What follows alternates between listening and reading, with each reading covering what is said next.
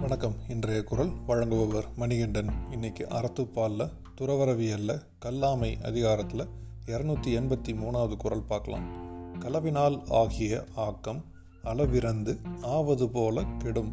அதாவது மற்றவங்களை ஏமாத்துறதுனால வரக்கூடிய செல்வம் வளர்ந்து பெருகி வர்ற மாதிரி இருந்தாலும் பிற்காலத்தில் சீக்கிரமாக அழிஞ்சு போயிடும்னு சொல்கிறாரு இப்போ மீண்டும் குரலை பார்க்கலாம். கலவினால் ஆகிய ஆக்கம் அளவிறந்து ஆவது போல கெடும். நன்றி.